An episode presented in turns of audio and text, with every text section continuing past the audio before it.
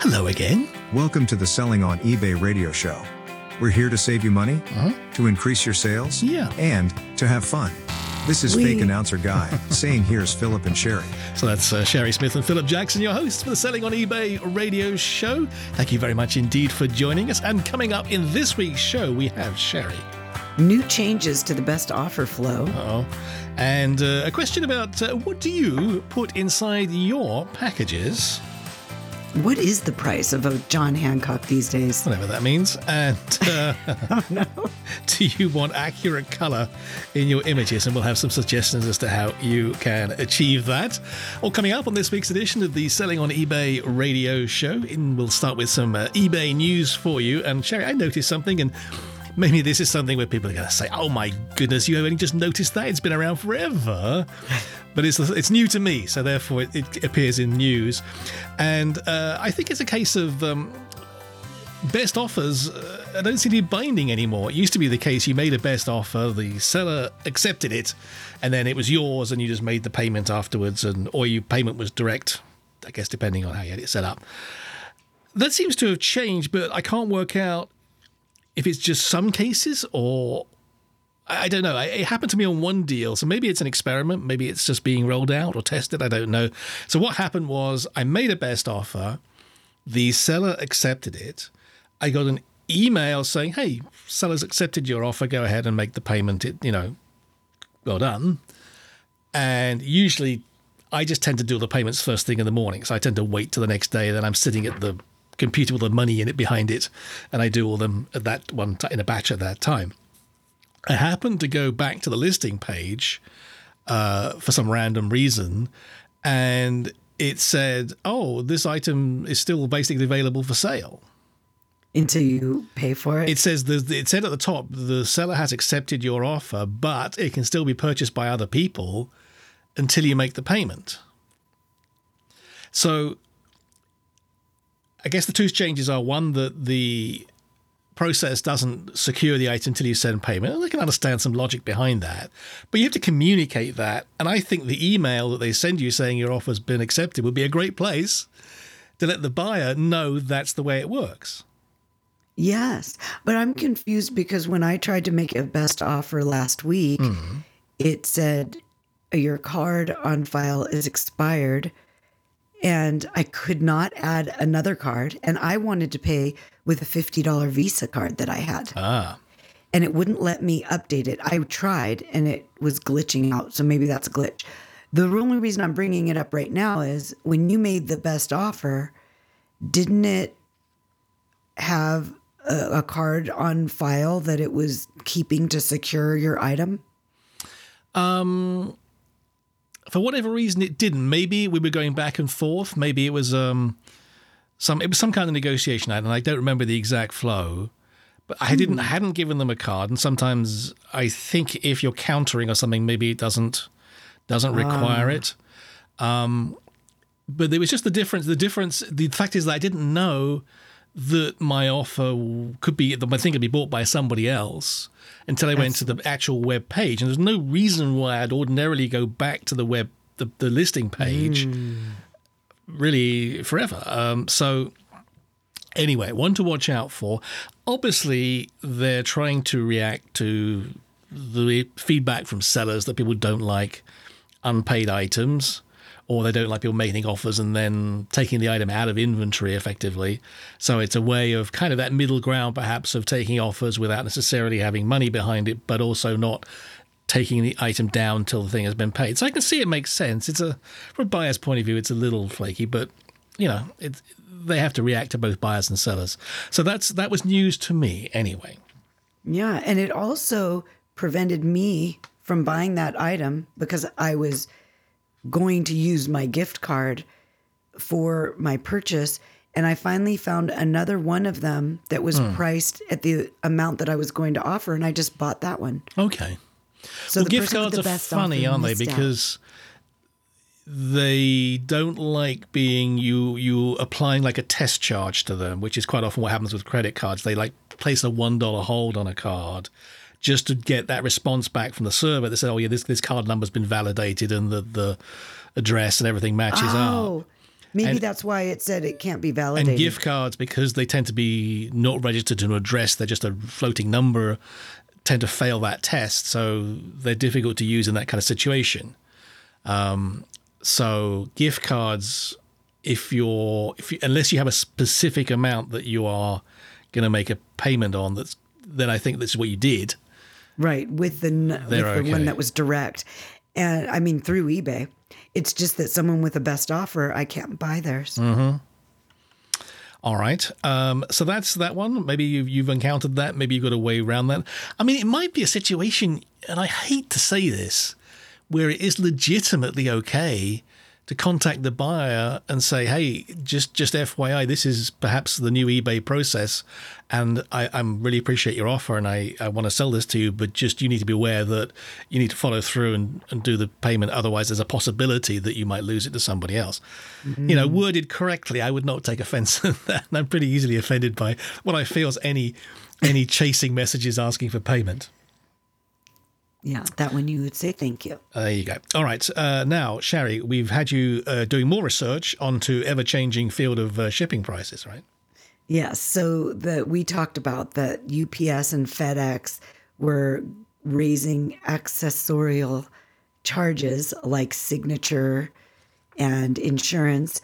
And the actual increased price for UPS is now $5.90 and FedEx is $6.75. It's basically six or seven dollars, give or take. Yeah. It's quite a lot. Yeah. So Do you ever? Do you always I demand that? use I use it for more expensive items. I do, right. Because just not for the. So, from, from eBay's policy point of view, if the total transaction value is less than $750, eBay covers you with just a regular proof of delivery. Getting a signature does not improve does not improve anything at all. eBay's it's eBay's risk below $750. And I would argue even getting a signature below that is actually making your position worse because then you give the buyer the op- opportunity to say, "Well, that's not my signature. I didn't sign that." Ah. And now you've created a whole situation in limbo that you didn't have in the first place. So I would never consider getting a signature below 750. It's not my liability. Why would I pay six or is it seven dollars now for something that isn't my risk? As long as it says it was delivered, even if the buyer says, "Well, I didn't if get it." If the it." buyer says I didn't get it, that's their lookout. They can take that up with eBay, and eBay might grant them, um, you know, some sort of refund out of their pocket, but not yours. You're covered. That's seller protection. Well, then, then I'll just start using it for the seven hundred and fifty dollar And then- requirement. the 750 eBay i think is i mean technically it's a requirement that if you had a, a not received dispute if it was the order value that includes tax and shipping and everything is over 750 your job as a seller is to provide signature proof of delivery in the event you get a not received case. Question to you Shari is you've been at this a while. Do you get many not received cases? No, what I get instead is, and this happened a couple of months ago, where the item is actually lost and the tracking stops showing up. And that is not the same thing right because it was never delivered. Well, I'm with you. I, I've been what in the best part of 20 years of this. It must be thousands of packages, and my stuff's reasonably valuable. I don't think I've ever had to rely upon that signature to get me out of a hole. I'm not sure I have either. I it if it got lost, it got lost at UPS. I mean, you have problems, but that's never. It's never. I've never had a large sum of money turn on that one signature, ever that I can think of. I think I had one case where some guy said he couldn't find it and he was going to call eBay. Nothing ever came of it. That was a, that was it wasn't even close to being a claim. It's just someone got someone couldn't find where the post office had left it or something. Um, so it's one of those things where is the business decision to just ignore it and take the risk rather than pay six or seven dollars for that extra protection, which, in my experience, and it sounds like yours too, is never ever necessary. And if you do take a hit, when you take a hit, it's just part of business. Yeah, and the other the thing that I normally used it on were Louis Vuitton handbags that were couple thousand dollars. But now I don't need it for that because they're being shipped to the authenticity guarantee. Mm-hmm. And if it says it's delivered there, I imagine I'm protected. Well, also it doesn't have a signature. probably because it's being delivered in a batch of deliveries, at least one of which probably has a signature requirement. Usually, what happens is everything that gets delivered in that batch picks up that signature confirmation. I'm not 100% certain of it, but I think that's how it works. Because I, I'll know I'll sign for stuff here, and I'll say four items delivered. One is a signature. I think the other three pick up that signature because you just sign the tablet and says everything that arrived that day has been signed for. Ah, So maybe I mean, it's worth doing an experiment. Maybe you, if you don't get signature to the authentication center, it picks it up by virtue of someone else's six or seven dollars. Hey, you're making me think of my UPS guy Hmm. and mailman. So can I just I want to just say one quick thing out of order. Sure. Please forgive me, but in the past you asked what is the appropriate ma- amount for a gift Oh, yes. Mm-hmm. for your UPS person or mailman and I think at the time I said $25 because I wasn't they weren't picking things up for me. Well, now they pick things up for me every day. Okay. So I felt like fifty dollars plus like a little gift. Okay. Well, that's very generous. Thank you. But they the post office against their rules, but I'm sure they're not going to file a complaint against you. hopefully they're not listening. I think 20 is the theoretical maximum, isn't it? For the post office, their policy. Oh, is that right? I, think so. didn't even know they allowed that. Oh, well. well, it could have been done in incre- increments. Just to just to come back to topic here, if, if, if, if we finish that little uh, diversion, Uh-huh. We're done with that. what I do do is I if I think I'm going to skip the signature thing and I'm taking a risk, what I will sometimes do is just take a look using things like Google Google Street Maps or something at the delivery location and maybe form a judgment based upon that. If it's a five bedroom mansion on a big lot with a big windy drive, the likelihood of porch pirates trekking up and down the road looking for easy wins probably fairly low. If it's a double wide on a mobile home park on the wrong side of the tracks with bars on the windows, that's a different scenario. The other thing that I also think about is sometimes yeah, I get stuff that's delivered to data centers, these big concrete anonymous buildings where all the data companies and telephone companies all put their kit. Well, those uh-huh. places, there's people coming and going all the time. Packages kind of sit around waiting for someone from this particular carrier or this this company to pick it up and take it into their caged area. And you know, it's very easy for stuff to be signed in or, or received and then somehow either go to the wrong company's site or someone just walks out the door with it. You know, it- it- it's all a bit loose. There's people coming and going all the time. No one would stop anybody just carrying a cardboard box in or out. Right. So, in a situation where it's very much a shared environment, I feel there's a much greater risk of it finding its way to somewhere where it's never going to be discovered anytime soon. And that's when I think I might consider splurging on my six or seven dollars for a signature, because at that point, it's not my problem. As someone signed for it at that location, I'm covered. If someone else in the building walks off with it mistakenly thinking it's the one they ordered, I'm covered. They can they can sort that out. eBay can sort that out with the buyer. Yes. So that's my feeling, and I uh, generally I don't think it's worth it, unless the amount of money involved would just wipe you out and, and cause Right. enormous up, uh, upset, and you wouldn't be able to. You'd lose your house and the couldn't eat for the next two weeks or something. That would be a concern. Yeah. Then use it when it's eBay's minimum that's requires it for protection. Definitely below 750. It's just madness. Why, why, do, why do, and I get these all the time. People put signature and direct signature, adult signature, and what are they? What, what risk are they trying to manage? Don't know. Anyway, let, us press on. Um, bit of a rant there. You mean one to- of your peacocks can't um, sign that? Um, it has to be a, a human. Well, all, half the time, I think the drivers sign it anyway, don't they? They do around here, I think. or I think if you if you if you go on the intercom thing, I say I'm in the shower. Can you sign it? They go, okay, fine, we'll do that. So well, whatever. Yeah. By the way, my FedEx guy did not get a present. He's not very friendly. Okay. Well, FedEx is all kind of um, it's all sort of casual labor freelancers, isn't it? They tend to the rotation is quite high.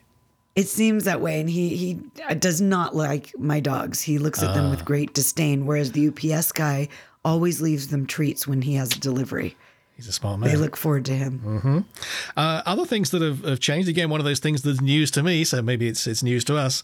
Got my first photo feedback. Ooh, how was it? Well, I don't get. I don't think I'm going to get very many because most of my stuff's one of a kind. So there aren't many listings where there's more than one, which is the only situation where you will actually see the photo that the buyer's uploaded. Uh, and it was a, it was a positive one. It was some guy in Serbia, so he must have bought it through the eBay International Shipping because I don't think I'd be sending expensive stuff to Serbia on my own on my own label. Oh wow! And he seemed very pleased. So he said he got there super quick. He was very happy, and he took a little picture of this thing on his table. How funny! I don't know And quite why what the what the picture proves or how much help that is, or if it's. But anyway, he seemed happy, so that was good. How did you know he was from Serbia? Because he uh, gave it a plug in his little write up. Oh, he said uh, received That's here in. Serbia super quick or something. So Oh, that's fun. so it seems to be there. I think the policy is that they will include the photo if it conforms to their guidelines. I don't believe there's anyone manually checking, but in theory they should uh, conform. And if it's the if it's still got a live listing with quantity for sale, still, in other words, it's relevant to people's future purchases, then uh, they will they will post the feed the photo photo with your feedback, good or bad, I believe. You know, I could see that being fun if it was dog costumes or outfits, something like yes, that. where where there's some value add, you know that the, the, the dog costume, for example, would be nice with a dog in it. Whereas maybe in your listing it was just in a plastic pack. That would be nice. Right. Exactly. And I do get conversations going with buyers asking what kind of dog I have, and Mm-hmm. that's that is a a, conversation I enjoy. Good. All right, and what else we got here? Oh, uh, more more on guessed. feedback. Yes. So now feedback says verified buyer under the buyer's user ID. We're not sure what the purpose is. if you look at your own feedback, you uh, ironically don't see that. But looking at somebody else's feedback, or if you're signed into another account and you look at yours, you'll see that it says verified buyer. So, can you think of a situation where the feedback wouldn't be from a verified buyer? what is a verified buyer? I mean, with eBay, the only way, I mean, they changed it many, many years ago. The only Yeah. way you could leave feedback was to buy the item. You can't just randomly just leave feedback, which you used to be able to do. you mean you could? You used to be able to leave feedback without buying an item? I think so, yeah. I also remember that you could be a buyer in the past without being a verified buyer. But now, and being a verified buyer meant they did something to identify you and confirm your identity. But in the past, you could use a guest account. Yes. I don't know if that's what they're referring to, or are they just using the words that Amazon uses? I think it's just let's see, let's just copy Amazon. Let's not think about it too much. Uh, it makes no sense to me. Everyone's a verified buyer because you can't leave feedback for an item that you didn't buy. So by definition, every feedback is verified anyway. I don't know really what they're trying to achieve, other than look more like Amazon for some reason. Um, which is fine, but really, how much, how much, how many hours do you think of very expensive people's time went into doing this? And is that really the most important thing they should be working on at a time when fees seem to be going out of control and they're laying people off because they don't seem to have money to pay the payroll? Is this why did this project get through the filter against that background and not something that I would think is more important? The only thing I can think of is even though it me- means nothing to us, it makes eBay look more like Amazon. And so mm-hmm. Amazon is the standard. So maybe there's purpose in that. Yeah, I mean, I don't, I don't, I mean, maybe I, uh, I think I'm reasonably familiar with the platform, so it does seem strange to me that I would anyone would think the feedback wasn't from a verified purchaser. I've never seen anyone with their feedback, you know, those those those acidic replies saying, "Oh, this is not a valid, not a verified purchase. This person didn't ever bought from me." You know, it's not really a defense that people use very often. Do you remember the days when there actually were buyers without a verified address? and and then there were buyers Yes. that had a ver. It was a So PayPal thing, wasn't it? Maybe that's what it is. Is that it was a PayPal thing? So it really doesn't mean anything anymore. No, it's Okay. I don't know. Okay, what do you think? Uh, you can get in touch. Leave us a voicemail, maybe. It's uh, eight three three eBay seven twenty three for the number. That's eight three three eBay seven twenty three. If you got any thoughts on that one?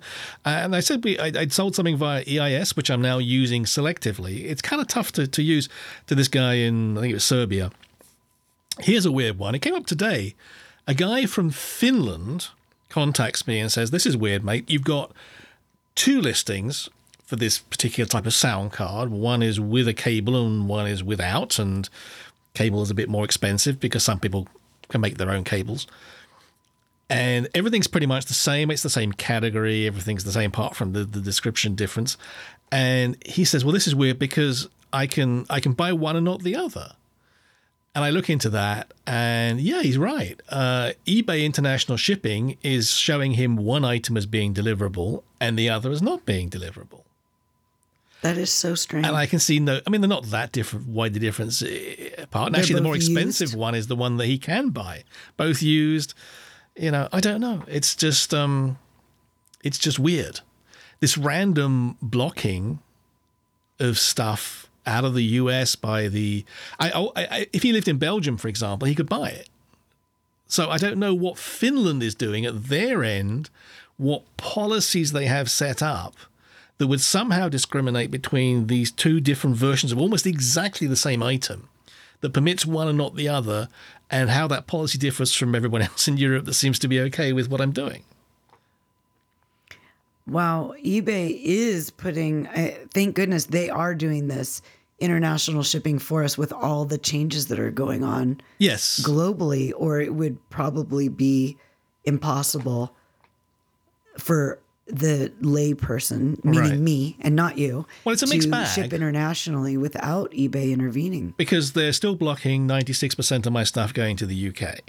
Mm. And then are you able to do it with your own shipping? Well, yes, eBay? but then I have to change the listing to self fulfillment, and then that means the other guys in the rest of Europe now get to pay USPS rates. Oh shoot. So it's a it's a toss up. Do I do I cut off the UK, which is a reasonably big market, and go with the rest of Europe, or do I give UK something they wouldn't otherwise get and and give the rest of Cut Europe off. a more expensive? It's just nuts. It's just nuts, and you can't get a sensible answer from eBay as to what's really going on, which makes me think it's internal politics more than anything else. That's so weird because you could put both, right? Well, what I have to do now with a listing is I list it, I bring it up, and I get a shipping quote for, you know, a country, a couple of different countries, and it'll either it'll either come up. Let's say I listed by default as eBay International Shipping. I'll then have to bring the listing up, put my destination as as Belgium or UK or something, and then start seeing which countries it says contact the seller for a shipping price, which basically means we're blocking that because it's never going to show in search. Uh, and then decide based upon that little poll of, of countries as to what I'm going to do, whether I go back into the listing and make it self fulfillment and take it off eBay International Shipping, which may appear as an option when some buyers check out, but it doesn't appear when they do the you know the the price plus shipping search sort option. So it's it's it's it's effectively worthless because the buyer will never see it until after they've made the purchase. Okay. So it's frustrating. Um, and it's really weird. I have no explanation. I can't even work out what's going on with it. Again, if you have some expertise or thoughts or theories as to what's really going on, uh, you can shoot us a note. Uh, the website is sellsellsell.online for any uh, any comments that you want to make on that one. Um, okay, let's talk about some other stuff. Um, now, Shari, when you send stuff out, do you put packing slips in? Do you put any kind of promotional material in there? What's your, what's your general policy? I don't put packing slips, mm-hmm. and I know it's just extra paper for people to throw away. Exactly. But I do have a postcard ah. that I had made, and it gives my email address, my phone number, and the purpose for me is letting them know that I do consignment sales, and I also train people on how to sell on eBay. Hmm.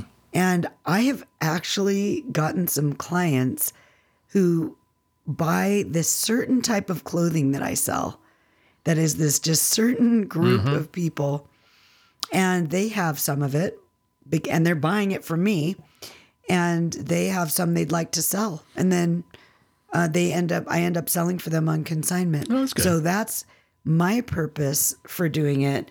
And you you put in a postcard but you have a whole different message on yours I like you. I don't do the packing slip. I- to- The first thing I do, uh, I mean, right, I toss the packing slip in the bin without even reading it because I can see what it is. Um, so I I just tend to use the way I behave as a buyer to kind of inform the way that I choose to sell. So Yes. I don't do that. To be honest, I don't really care for the eBay layout of the packing slip. You can't really customize it. You can't really brand it very much. It doesn't look very impressive. Yeah Um, and I think it's more of a negative bought. impression. Yeah. So I, I, I, unless there's some reason to do that, um, I, I t- don't do that. But as you say, I do put a card in. But my card is more about trying to promote my own web store because I would like them if they want to reorder to come back via the web store because I'm not then paying the ever increasing fees to eBay, and that's a legitimate use of marketing. That uh, eBay doesn't have a problem with you putting stuff in the box. right. Um, and basically, the sales pitch is look, you know, as far as I'm concerned, you get the same product, the same service, but I can save you money. And particularly now, with eBay charging sales tax everywhere, I only have to charge sales tax in my home state of Florida. So the other states, the 49 of them, uh, I'm not going to charge sales tax. So that's an instant, I don't know, five, six, seven, eight percent, maybe more. They're going to save buying direct. Now, also, the prices are a few percent lower, net of the difference in shipping, blah, blah, blah. So, yes, it's a, it's a financial argument to come via the web store where I can get them. And I can also then, in theory, have their direct contact information. If I'm not quite so lazy, I could use that to market to them and do whatever I want to do. So, yes and if you've if you've thought about this, I think it's not a bad idea. I just thought I'd share with you kind of how much I was paying for these cards, oh yeah um, and I ended up buying a vast number now because Uh-huh. it's it's once once they've got the machine running, it costs almost nothing to have them run a few more thousand off whilst they've got the machine yeah whizzing away in the corner. So normally I buy them uh, for batches of about 750, which keeps me going for a year or more, I think, something like that. uh-huh And normally, and the price of 750, I think, was about 80 bucks. So it's, it's, it's, it's about 10 cents a card at that level. yep yep that sounds right And I shopped around a bit. This is Vistaprint, but I don't think there's much difference. That's about the going rate. Mm-hmm. However, I toyed around with the side and figured that if I bought 3,000, which will keep me going well into the next life, don't tell me you you saved two cents it's only like 120 bucks for 3,000. So the, uh, it's, Oh, it- it's only like 50% more to go from 750 to 3,000 cards. wow So my, That's my, amazing. my cost per card is now like four cents as opposed to 10 cents. Wow So, and maybe, yeah, I don't know. I, you could kind of combine them and make them a general business card or something, but I think that would conf- people are only going to give it like one quick glance. So you really have to sort of have a pretty bold message, I think, because that'll end up being tossed in the bin with everything else, right? Yeah, I have a big shiny uh, postcard the size that yours is. It's like a little bigger than three by five. Yeah, I that's about right. Yeah. And why not? You're shipping to them. Why, is there anything that is worthwhile to you to market? I've got to the point where my orders are kind of split 50 50 between eBay and the direct web store, and that's been fairly static. But I think mm-hmm. the cards certainly help ramp it up to that number. It, I'm struggling a bit to push it much higher, but at least people who have know they have the choice. And that's- Fifty that's- percent is a lot.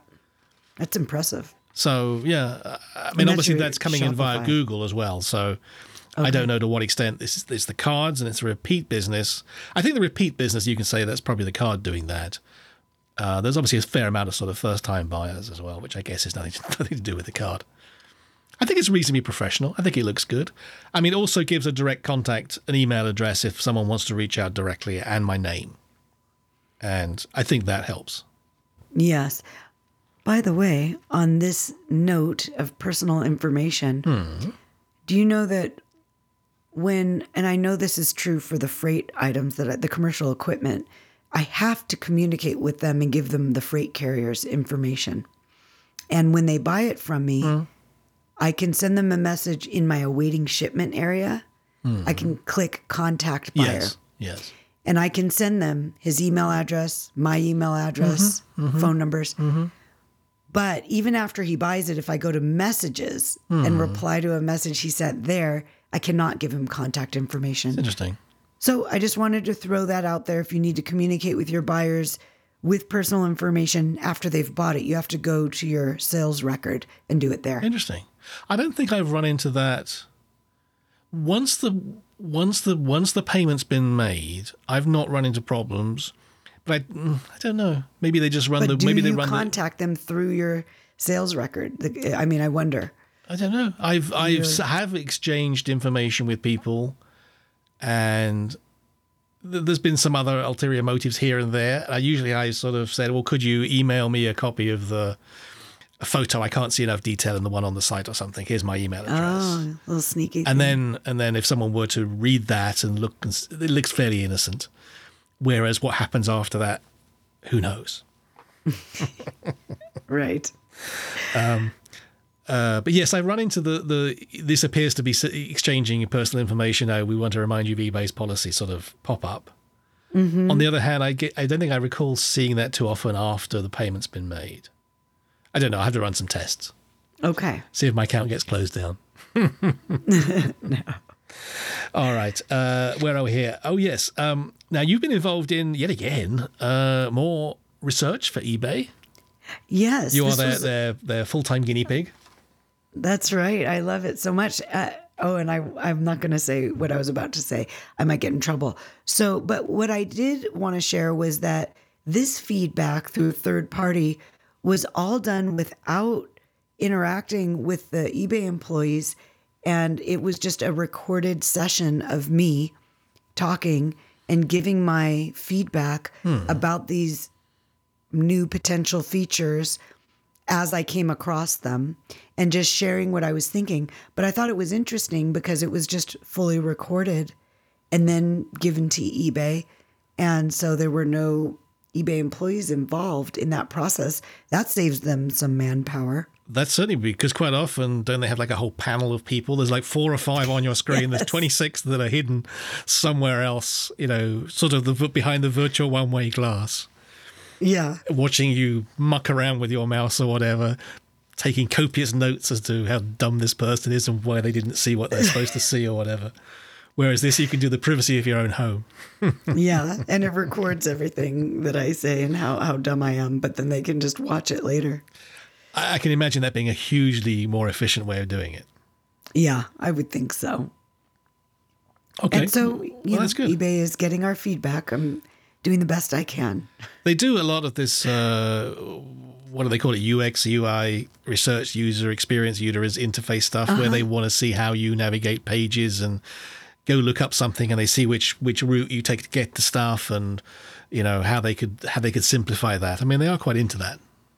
Yeah, they do that a lot. At least they were before those people got laid off. But Well, maybe they're doing it in this other way now. All right, all right. Um, let's move on to we. Yes, we got some. This is our little advice section, and why don't we follow up part two of what we talked about last time? And this is about a response to people saying, "Well, how do I get accurate color?" This is a slightly more technical approach to it, but uh, it's worth thinking about if you're doing a lot of product photography. And last time, Shari, we spoke about just using a test target and your camera's white balance to get the thing in the camera right. So you've now got an image that correctly records the right amount of red, green, and blue. No sort of excess of one or the other. So it's a perfect image to start with.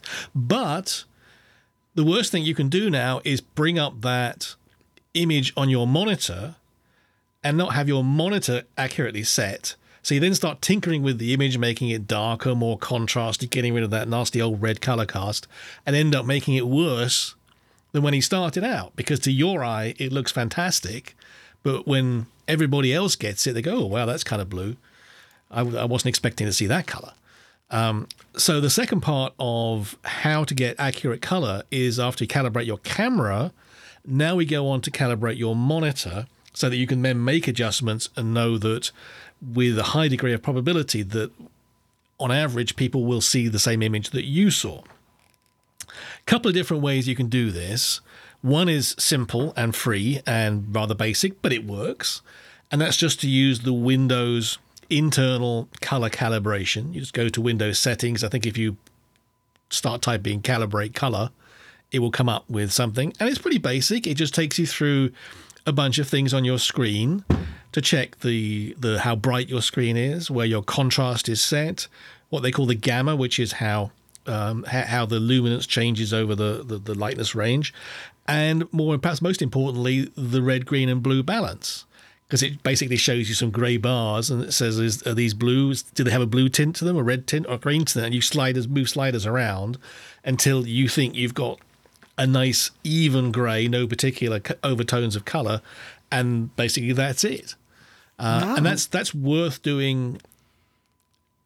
I think just about for anybody, it's not that difficult to do. And uh, over time, your eyes get better, I think, at detecting very slight color shifts.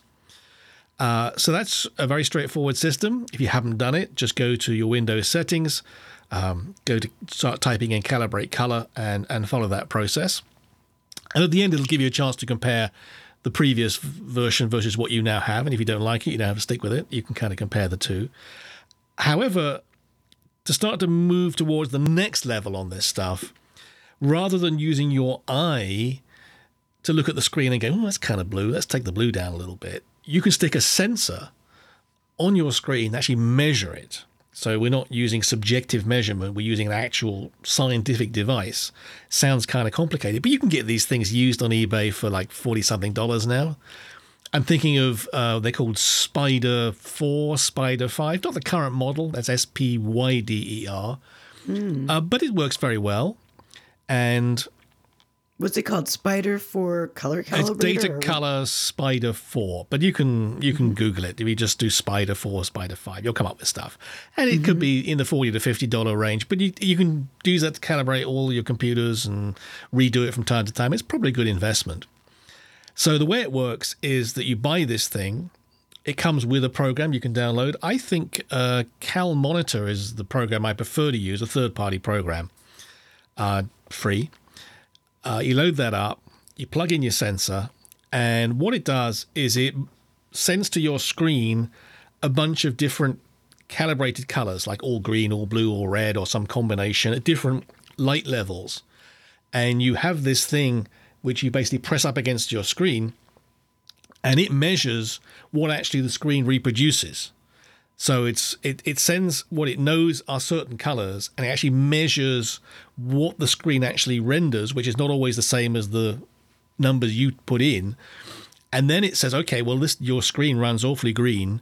Let's dial back the green for these kind of light settings and we'll basically tune Windows to your particular monitor so that everything now looks perfect.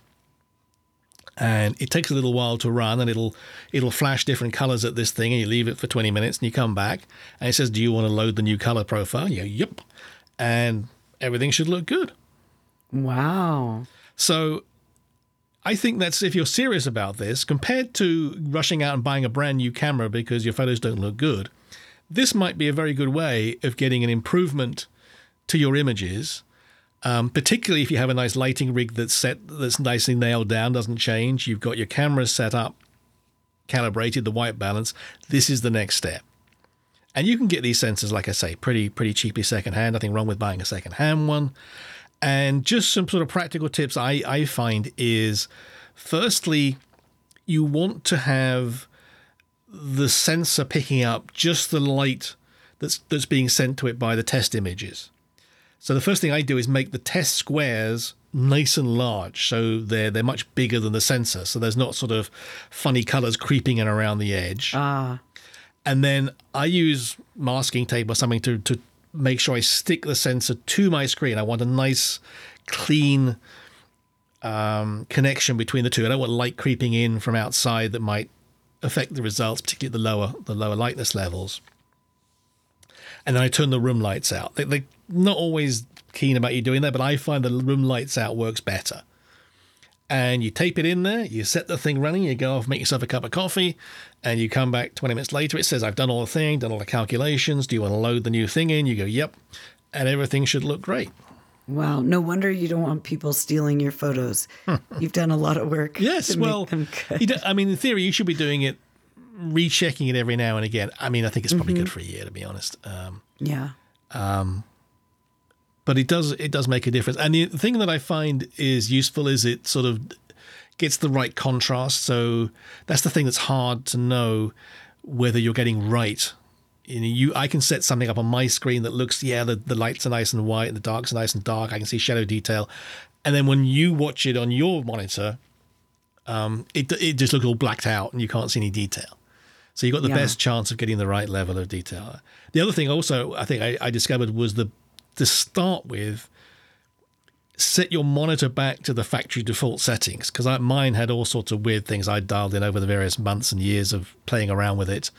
Mm-hmm. Actually, when I put back to factory default, it looked a lot better than the way I was using it before. Oh, that's and then you're not having to put too much of a change in. So, to kind of get it, have a clean start point and then do your tweaks from there rather than try and make huge adjustments with the uh, calibration system. Anyway, so hopefully that's clear. If you need more or you want me to get into more detail or take a particular question, you're more than welcome to get in touch. Uh, phone works if you like. It's 833 eBay 723, and uh, we can get into more detail on that. Um, and in the spirit I of having some tips, you want, you want to chip in a tip here?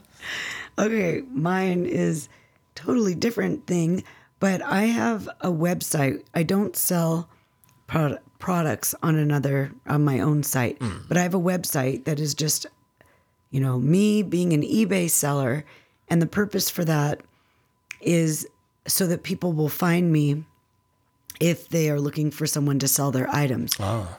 So what I've learned is that there is doesn't seem to be a huge percentage of consignment sellers out there. Mm-hmm.